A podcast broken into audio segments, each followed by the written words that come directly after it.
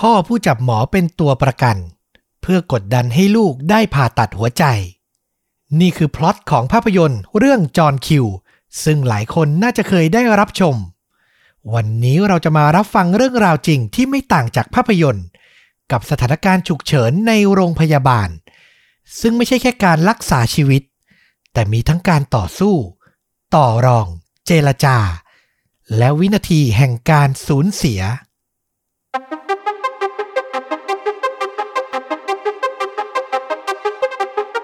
สวัสดีครับ สวัสดีครับ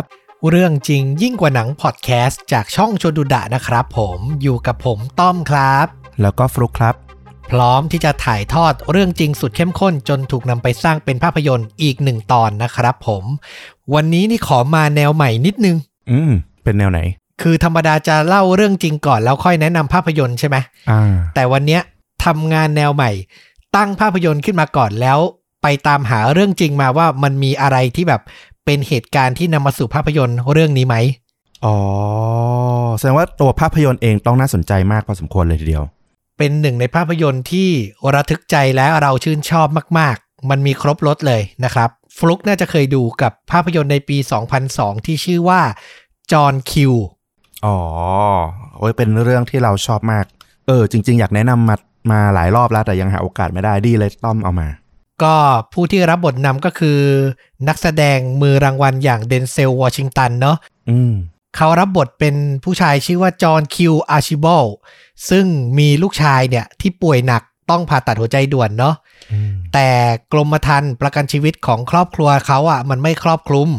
สุดท้ายจอห์นคิวก็เลยตัดสินใจ จับคุณหมอและคนไข้ในห้องฉุกเฉินน่ะเป็นตัวประกัน เพื่อต่อรองให้ลูกเนี่ยได้เข้ารับการผ่าตัดอืมอันนี้คือไม่ได้ spoil ใด ๆ เลยนะ อันนี้คือตาม trailer เลย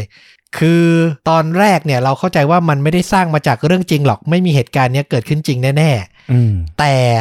พอศึกษาไปเรื่อยๆอะกลับไปพบว่าผู้กำกับและคนเขียนบทอะเขาได้รับแรงบันดาลใจมาจากข่าวข่าวหนึ่ง ที่เกิดขึ้นที่ประเทศแคนาดา ในวันส่งท้ายปี 1999 ครับ อืม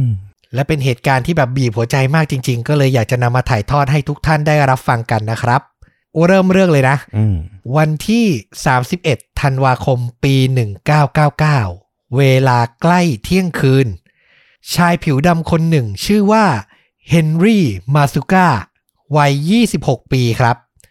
อุ้มลูกน้อย วัยทารก อายุเพียง 3 เดือนเท่านั้นอื มมาที่โรงพยาบาลที่มีชื่อว่าเซนต์ไมเคิลซึ่งตั้งอยู่ในย่านดาวน์ทาวน์กลางเมืองเลย ที่โตรอนโตประเทศแคนาดา เรื่องราวก็คือก่อนหน้าเนี้ยเขาได้รู้ว่าลูกชายอะมีปัญหาด้านระบบทางเดินหายใจอืมเพิ่งเกิดเนี่ยนะ อารมณ์แบบโรคขอบหืดอะแล้วเจ้าหน้าที่โรงพยาบาลก็รับปากกับเขาสองวันก่อนหน้านี้ว่า จะส่งอุปกรณ์ในการดูแลช่วยเหลือ ไปให้ที่บ้านของเขาอืมแต่พอสองวันผ่านไป มันก็ไม่มีวี่แววว่าเฮนรี่มาซุก้าจะได้รับอุปกรณ์ที่ว่านั้นจากโรงพยาบาล จนกระทั่งในคืนส่งท้ายปีเก่านี่แหละ ลูกชายวัยสามเดือนของเขาก็เกิดอาการหายใจถี่ เหมือนโรคหอบหืด นั่นทำให้เขาตกใจกลัว และรีบอุ้มลูกชายมาที่โรงพยาบาล จนได้พบกับหมอประจำห้องฉุกเฉิน ผู้มีชื่อว่าด็อกเตอร์ริชาร์ดยูด็อกเตอร์เนี่ยก็ตรวจอาการลูกชายของเฮนรี่เบื้องต้นนะ ก่อนที่จะยืนยัน ขอให้เฮนรี่เนี่ยรอประมาณ 45 นาที จึงจะมีกุมารแพทย์ที่พร้อมดูอาการลูกชายของเขา คือเราว่ามันมีหลายองค์ประกอบนะ อาจจะเป็นด้วยคืนส่งท้ายปีเก่า อืม ใช่ใช่และอาจจะมีคนไข้ที่ค่อนข้างเยอะอยู่แล้ว หรือเปล่าอันนี้ก็ไม่แน่ใจนะ แต่เราว่า 31 ธันวาเนี่ยน่าจะเป็นหัวใจหลักเลย คือดรยูนี่เขาไม่ได้มีความเชี่ยวชาญด้านเด็กโดยเฉพาะ อันนี้เข้าใจถูกไหม ถูกต้องคือเป็นแพทย์ประจำห้องฉุกเฉิน ใช่นะครับ ก็เลยต้องรออะแต่คนเป็นพ่ออะลูกอายุแค่ 3 เดือนอะ มีอาการหอบหืดมันใจจะขาดนะ เราเข้าใจเลย และคำตอบคำยืนยันคำนั้นจากหมอที่บอกว่าให้รอประมาณ 45 นาทีอะมันทำให้เฮนรี่มาซุก้าเนี่ยฟิลขาดครับ เขาไม่ฟังเหตุผลใดๆและ ลุกขึ้นยืนด้วยความโมโห ก่อนจะหยิบบางสิ่งที่เขาห่อซ่อนไว้ในผ้าขนหนูออกมา มันคืออาวุธปืนลูกซองขนาดเล็ก เขานำมันจ่อหัวด็อกเตอร์ยูและบังคับให้นอนราบลงกับพื้น ในตอนนั้นเจ้าหน้าที่ในแผนก ICU คนอื่นก็เห็นเหตุการณ์นะ และต่างตกใจกลัว บางคนรีบโทรแจ้งเจ้าหน้าที่ตำรวจ หลังจากนั้นไม่นาน มันก็บานปลายกลายเป็นเหตุการณ์จับตัวประกันครับอืมหน่วยตำรวจพิเศษของแคนาดา มาพร้อมอาวุธครบมือ หน่วยของพวกเขาเนี่ยมีชื่อว่า Toronto Elite Emergency Task Force คือนึกภาพหน่วยสวาดได้เลยอืมนำมาโดยหัวหน้าหน่วย ผู้มีชื่อว่าจิมเบรมเนอร์เข้ามาควบคุมสถานการณ์ จิมเนี่ย พยายามบอกให้เฮนรี่ใจเย็นลง และเริ่มเจรจากับพวกเขา แต่จากคำบอกเล่าในเวลาต่อมาของหัวหน้าหน่วยเนี่ยนะ เขาก็เล่าว่าเฮนรี่ ปฏิเสธที่จะเจรจา และยืนกรานให้รีบรักษาลูกชายของเขาอืมนอกจากนี้ชายหนุ่มยังคงเต็มไปด้วยอารมณ์โมโหฉุนเฉียวอย่างรุนแรง เขาตะโกนเยาะเย้ยตำรวจเสียงดัง ด้วยคำที่ว่า shoot me shoot me คือยิงเขาสิ แน่จริงก็ยิงสิ ประมาณเนี้ย อันนี้เป็นคำบอกเล่าจากฝั่งตำรวจ หรือว่าอันนี้เป็นบันทึกที่มีหลักฐานจากพยานหรือกล้องวงจรปิดไหม เป็นคำให้การของตำรวจ หลังจากเหตุการณ์จบแล้วก็มีการสืบสวนในชั้นศาลนะครับ คือคุณจิมเบรมเนอร์เนี่ยเขาเล่าตามนี้อืมหลังจากได้ยินคำนั้นน่ะชูดมีชูดมีเนี่ย จิมก็รู้สึกว่าการเจรจาไม่เป็นผลและ ทุกอย่างอยู่ในความฉุกเฉินขั้นสุดและ และพร้อมจะเกิดการสูญเสียได้ทุกเมื่อ ฟางเส้นสุดท้ายมันเกิดขึ้นตรงที่เฮนรี่อะหันมาพูดกับจิมเบรมเนอร์ว่า ฉันจะจบเหตุการณ์ทั้งหมดนี้ด้วยตัวเองอืมพูดเสร็จเขาก็เดินเข้าไปประชิดตัวด็อกเตอร์ยูผู้ถูกจับเป็นตัวประกัน และในเสี้ยววินาทีนั้น จิมและลูกทีมตำรวจอีกหนึ่งคน ตัดสินใจ ใช้อาวุธปืน ยิงใส่เฮนรี่ ในระยะประชิดประมาณ 1 เมตรเท่านั้นครับ อ๋อ ขอทบทวนภาพตอนนี้ก่อนก็คือตำรวจเข้าไปเจรจาในระยะประชิดถูกไหม ถูกต้องคุณจิมกับคุณเฮนรี่เนี่ยก็คือคุยกันในระยะที่เห็นหน้าค่าตากันชัดเจน แล้วใกล้ๆกันก็คือมีด็อกเตอร์ยูอยู่ด้วย ถูกต้องคือเขาจับตัวประกันอยู่แล้ว แต่เหมือนแบบเดินชิดเข้าไปอีก และพูดว่าฉันจะจบเหตุการณ์นี้ด้วยตัวเอง คือทุกอย่างมันแสดงให้เห็นว่าสิ่งเลวร้ายกำลังจะเกิดขึ้นมากๆ ตำรวจหัวหน้าหน่วยอย่างจิมก็เลยตัดสินใจใช้อาวุธปืนยิงใส่ เข้ากลางอกและศีรษะของเฮนรี่ รวมกันทั้งหมด 3 นัดซ้อนอืมอันนี้คือมาจากหัวหน้าหน่วยอย่างจิม แล้วก็ลูกน้องอีกหนึ่งคนนะ นั่นทำให้ชายหนุ่มที่จับตัวประกันเนี่ย ฟุบลงไปที่พื้นแทบจะทันที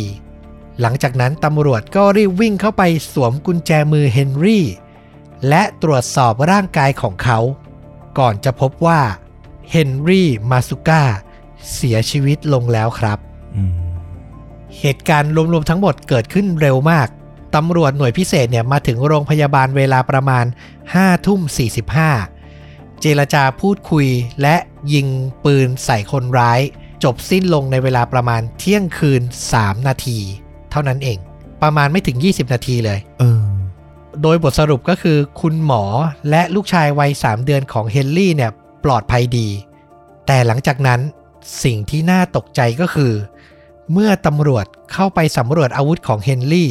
พวกเขาก็พบว่ามันเป็นปืนลูกซองอัดลม และไม่ได้ถูกบรรจุกระสุนไว้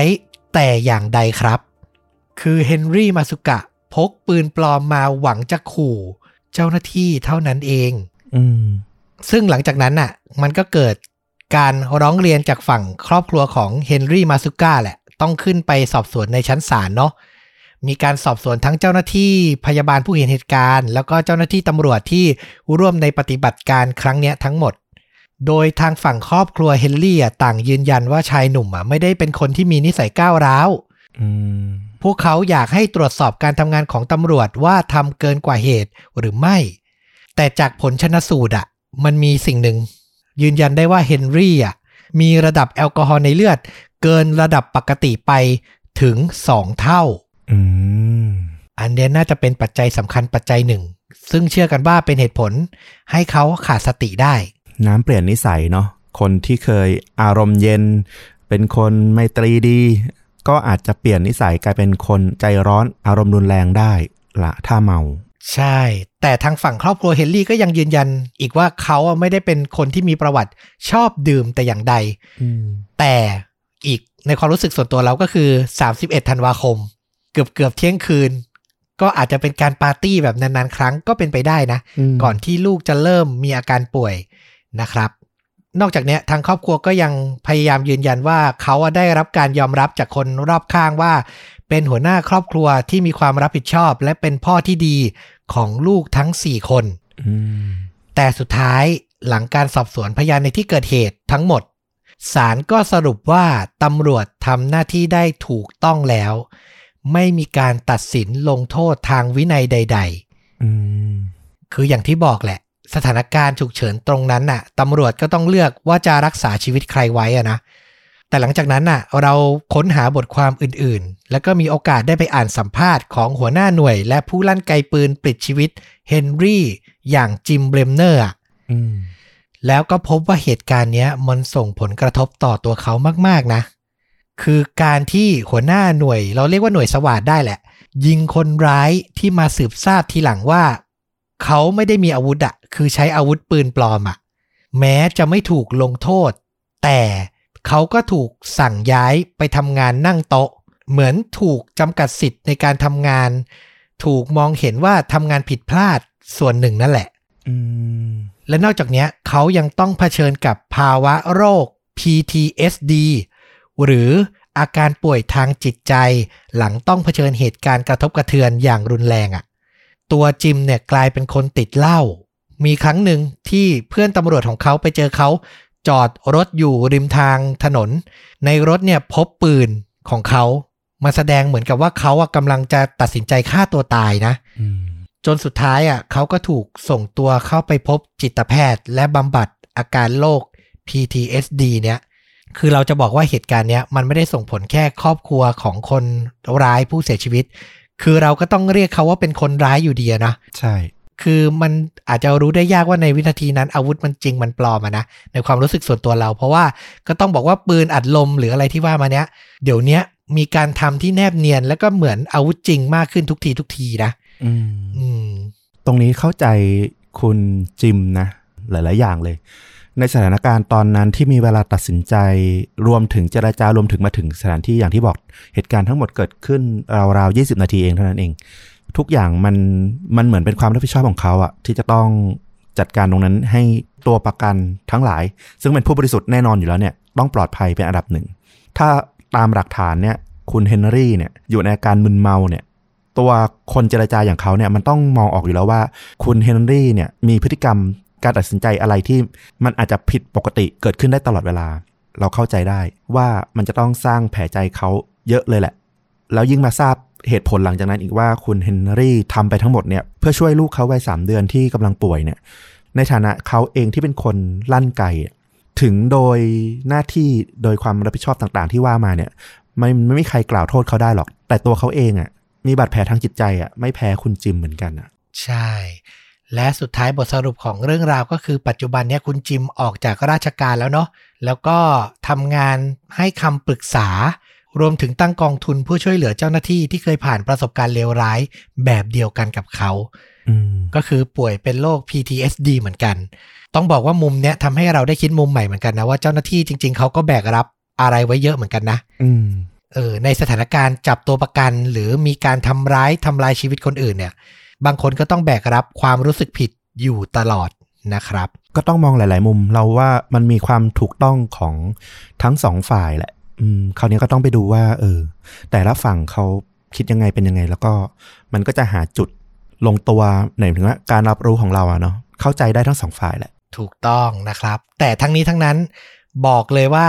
อย่าเอามาผูกกับเรื่องในประเทศเราตอนนี้นะ ผมไม่ได้ตั้งใจจะสื่อไปถึง อันนี้ออกตัวก่อน อันนั้นว่ากันไปนะครับ อีกเรื่องหนึ่ง อันนี้ออกตัวก่อนเดี๋ยวคนจะเข้าใจผิดว่า หาเรื่องราวมาโปรเทคใครหรือเปล่า ไม่ได้อยู่ในความคิดเลยนะฮะ แต่นี่แหละก็คือเรื่องราวที่เป็นแรงบันดาลใจ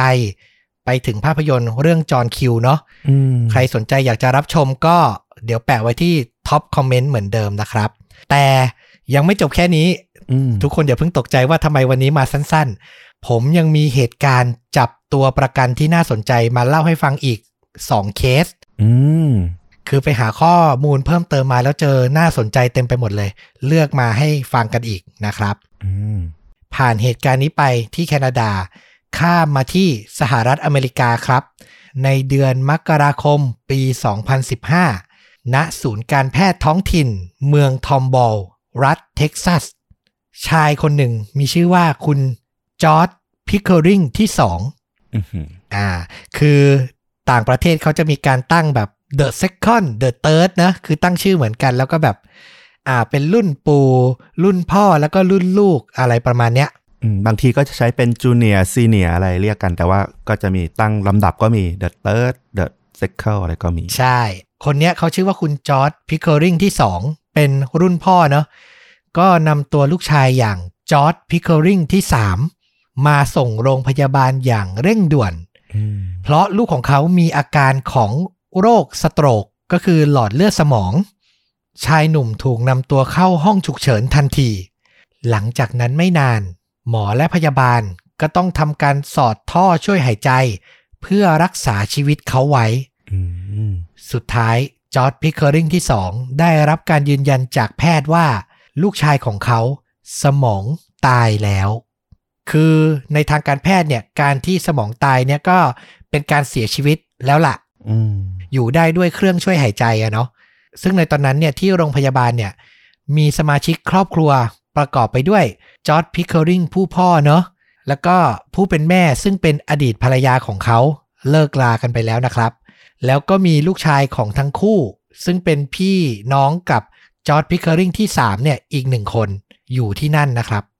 เรื่องราวมันเกิดตรงที่ว่าเจ้าหน้าที่โรงพยาบาลบอกกับครอบครัวของจอร์จ พิคเคอริงที่ 3 ว่า เขาอะอยู่ในรายชื่อ ผู้แสดงความจำนง อยากจะบริจาคอวัยวะอ๋อทั้งหมดจะต้องรีบตัดสินใจว่าจะทำอย่างไรต่อ เพราะถ้าปล่อยร่างกายไว้นาน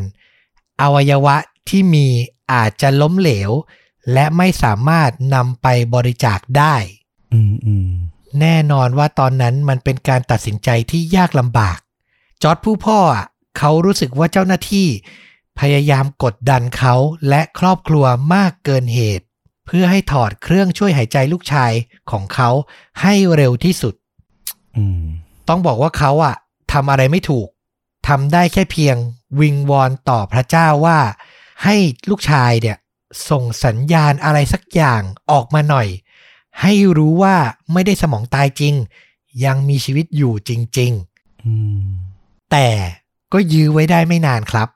คือตัวเขาอะยังทำอะไรไม่ถูกยังทำใจไม่ได้พูดง่าย ๆ แต่คนเป็นแม่และน้องชาย สมาชิกในครอบครัวที่เหลือนะ ตัดสินใจบอกกับเจ้าหน้าที่โรงพยาบาลว่า ให้ถอดเครื่องช่วยหายใจจอร์ดพิคเคอริงที่ 3 ทันทีอืมโดยที่ผู้เป็นพ่อยังไม่พร้อม จะยอมรับครับ และเมื่อไม่มีใครสนใจรับฟังเขาจอร์ดผู้พ่อจึงตัดสินใจทำในสิ่งที่ไม่มีใครคาดคิด ในระหว่างที่เขาและสมาชิกในครอบครัว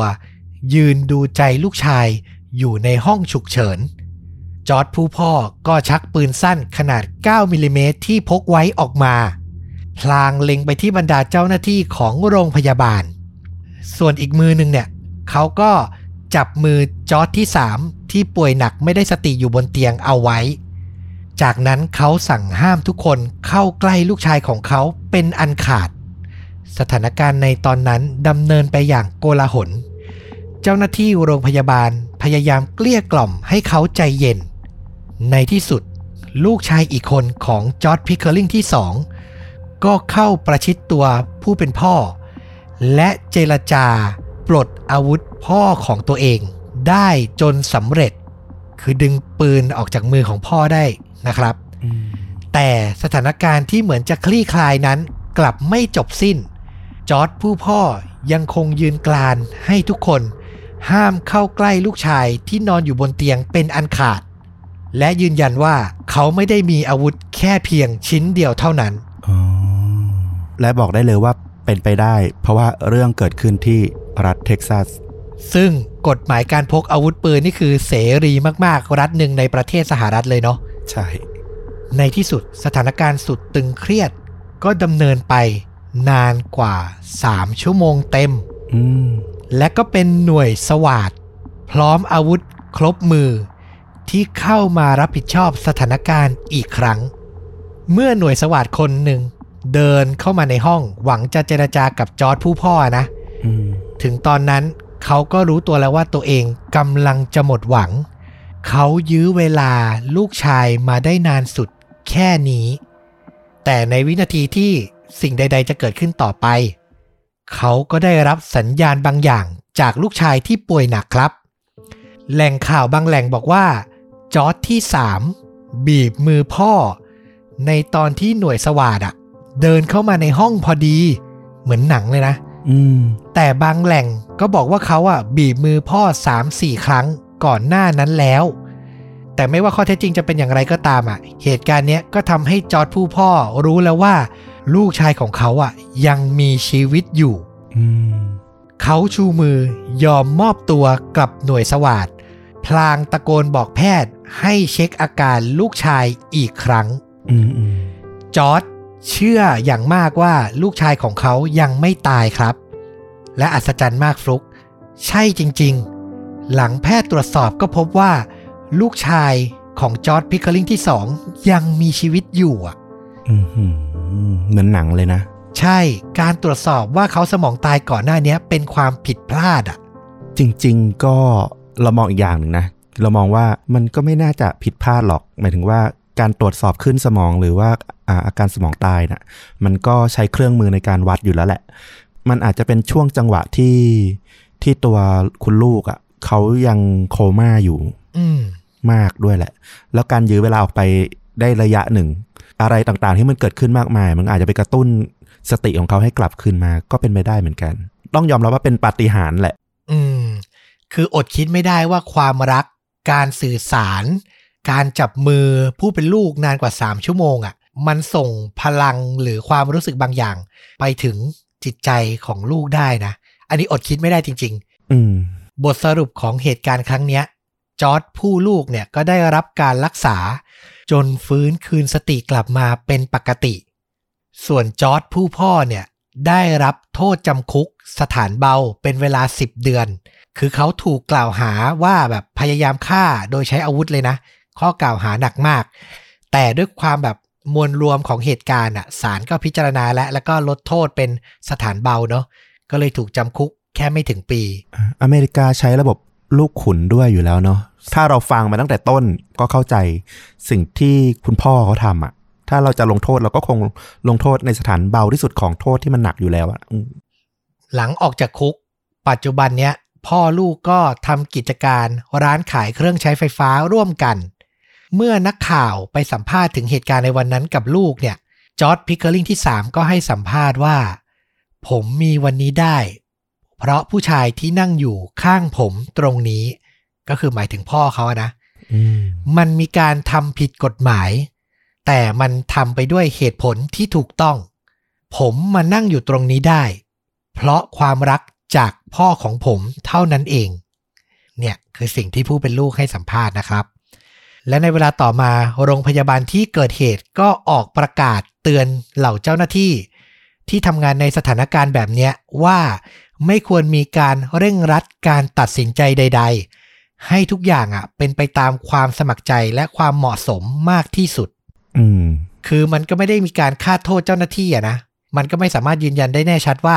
เจ้าหน้าที่เร่งรัด แต่ก็ออกประกาศเตือนมาไว้ก่อน กันไว้ว่าให้เจ้าหน้าที่อะคำนึงถึง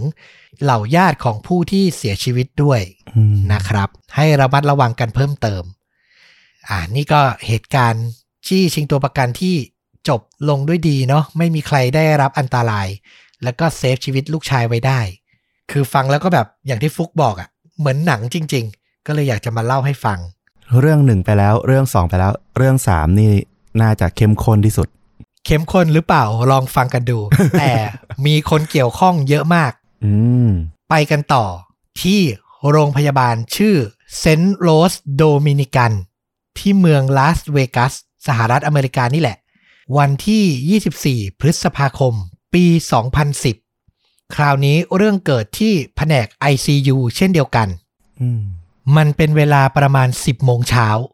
เหล่าพยาบาลกำลังดูแลผู้ป่วยหนัก ซึ่งในตอนนั้นมีมากถึง 26 คนอืม พูดเลยว่าเต็มห้องเนาะหลาย ๆ คนที่เคยดูซีรีส์ภาพยนตร์ทางฝั่งอเมริกาเกี่ยวกับแพทย์ในห้องฉุกเฉินจะรู้ว่าแผนกเขามันจะใหญ่มากนะ แล้วแบบต้องดูแลกันแบบว่าหน้าตาตื่นตลอดเวลานะครับ แล้วระหว่างนั้นเองอะ่ะ ในแผนกฉุกเฉินเนี่ยก็มีชายหนุ่ม ร่างกายกำยำผู้มีท่าทางฉุนเฉียวคนหนึ่ง เดินตรงเข้ามาบริเวณโถงทางเดิน ก่อนจะหยิบอาวุธปืนในมือชูขึ้นมา แล้วขู่ตะโกนสั่งเหล่าแพทย์พยาบาลและเจ้าหน้าที่ในแผนกฉุกเฉินทั้งหมด ให้เข้าไปรวมกันในห้องพักส่วนกลาง คือมันจะมีห้องที่เรียกว่าเบรกรูมอะห้องพักของเจ้าหน้าที่อะนะ เข้าไปชงกาแฟไปนั่งพักได้อะเนาะเป็นห้องเล็กๆ เจ้าหน้าที่ทั้งหมดถูกสั่งให้ไปอยู่ในห้องนั้น ทุกอย่างเต็มไปด้วยความตื่นตระหนก หลายคนร้องไห้ด้วยความหวาดกลัว ตัวประกันในห้องประกอบไปด้วยแพทย์สองคน พยาบาลหนึ่งคน ผู้ช่วยพยาบาลสองคน เจ้าหน้าที่นักบำบัดด้านระบบทางเดินหายใจสองคน และผู้อำนวยการแผนกฉุกเฉินอีกหนึ่งคน รวมกันทั้งหมด 8 คนนะอนอกจากนี้ยังมีเจ้าหน้าที่รักษาความปลอดภัยที่อยู่ด้านนอกอะ อีกสองคน ซึ่งถูกคนร้ายสั่งให้ปลดวิทยุสื่อสารออกจากตัว โดยในตอนนั้นน่ะ เจ้าหน้าที่ที่อยู่ในเหตุการณ์คนหนึ่งบอกว่า เขาอะกำลังสอดท่อเพื่อดูดเสมหะออกจากจมูกผู้ป่วยอืมส่วนอีกคน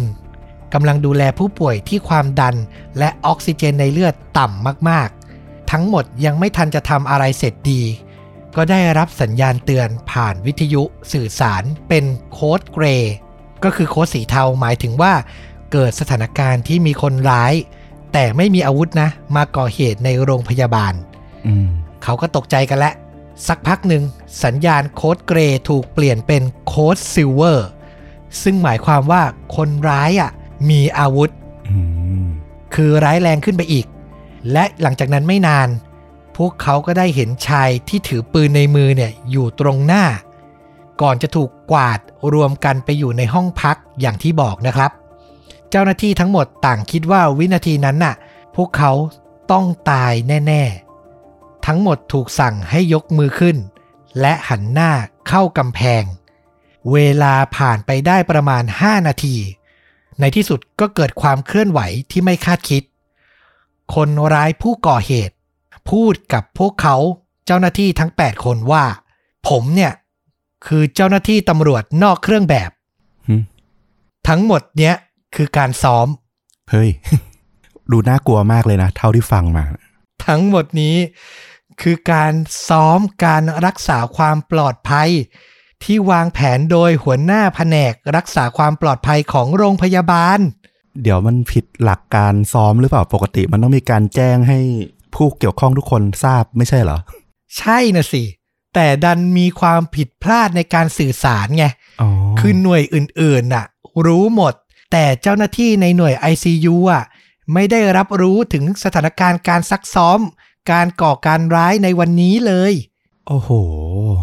นั่นทำให้ความหวาดกลัวเกิดขึ้นจริง แล้วเป็นแผนกสำคัญด้วยนะ เกิดเขาทำอะไรที่มันผิดพลาดแล้วเกิดคนไข้ที่รักษาตัวอยู่ในหน่วย I- อยู่ใน ICU เกิดเป็นอะไรขึ้นมาหนักๆ โอ้โห ใช่ไหม และอย่างที่บอกเจ้าหน้าที่คนหนึ่งกำลังดูดเสมหะ อืมอีกคนหนึ่งกำลังดูความดันกับออกซิเจนในเลือดของผู้ป่วยที่ต่ำลงต่ำลงอะ และอยู่ดีก็ถูกจับซะงั้นอะ เหตุการณ์ทั้งหมดอะมันดำเนินไปรวมกันนานถึง15นาทีฟลุกกว่าจะแบบคลี่คลายอะอืมคนไข้ที่อยู่ในสถานการณ์ฉุกเฉินไปด้วยเนี่ย ก็ตกอยู่ในอันตรายจริง ๆ อย่างหลีกเลี่ยงไม่ได้อะถูกไหมจริง ๆ แล้วนะแผนก ICU มันไม่ควรอยู่ร่วมการซ้อมลักษณะนี้ตั้งแต่ต้นเลยด้วยซ้ใช่ป่ะ มันคือความผิดพลาดแล้วก็แบบมันเป็นความคิดของฝ่ายรักษาความปลอดภัยไม่กี่คนที่คิดจะซ้อมขึ้นมา เออ ซึ่งเราก็คิดว่ามันเป็นความผิดพลาดครั้งใหญ่ของการทำงานการสื่อสารในโรงพยาบาลเลยแหละ แต่ก็โชคดีไปที่ไม่มีผู้ป่วยคนไหนอะเสียชีวิต หลังข่าวแพร่กระจายออกไป โรงพยาบาลเซนต์โรสโดมินิกันเนี่ย ก็ถูกรัฐเท็กซัสปรับเป็นจำนวนเงิน 800 เหรียญอืมพร้อมกำชับ ยื่นคำขาดว่าห้ามมีเหตุการณ์แบบนี้ เกิดขึ้นอีกเด็ดขาด เจ้าหน้าที่ของโรงพยาบาล 2 ใน 3 คนที่มีส่วนเกี่ยวข้องกับการวางแผนซ้อม ถูกไล่ออกจากงาน เช่นเดียวกับหัวหน้าแผนกรักษาความปลอดภัย ก็ถูกไล่ออกเช่นเดียวกันครับ คือพูดอะไรไม่ได้เลยเนาะก็สมควรอะเออเออ สมควรแล้วจริง ๆ ผิดพลาดอย่างร้ายแรงเลยแหละเออ เราอดคิดไม่ได้ว่า หรือแผนกรักษาความปลอดภัยเขาคุยกันอารมณ์ว่าแบบ อยากซ้อมดูแบบเหตุการณ์จริง คือตั้งใจให้ไม่รู้จริง ๆ หรือเปล่าอืมอันนี้อดคิดไม่ได้นะ อันนี้ความเห็นส่วนตัวนะ แต่ก็ไม่ควรเป็น ICU อย่างที่บอกแหละ ใช่ถูกต้องเลยไม่ถูกต้องมาก ๆนะครับ อ่านี่ก็คือ 3 เหตุการณ์ที่เอามาถ่ายทอดให้ฟังกันกับการจับตัวประกันในห้อง ICU ธรรมดาดูภาพยนตร์หรืออ่านข่าวก็จะเจอแบบ จับตัวประกันในธนาคาร ปล้นธนาคารหรืออามีปัญหาจับตัวในบ้านอะไรประมาณเนี้ยเนาะอืมแต่เนี่ยจับตัวในโรงพยาบาลเนี่ยไม่ค่อยแบบว่าเจอเท่าไหร่ แต่พอไปค้นข่าวจริง ๆอะโอ้โห มีเพียบเลย และน่าสนใจมากๆนะครับ จริง ๆ ไม่ต้องมองไกลอะนะจริง ๆ อย่างในบ้านเราเองอะเราก็จะเห็นข่าวแบบเอ่อญาติหรือคนที่เข้ามาเกี่ยวข้องในตรงส่วน ER ของโรงพยาบาลเนี่ย ก็บ่อยครั้งที่มักจะมีเรื่องทะเลาะเบาแว้งบ้างหรือว่าอารวาสบ้าง เป็นข้อคิดทั้งฝั่งคนไข้ญาติคนไข้รวมถึงฝั่งแพทย์ด้วยนะว่า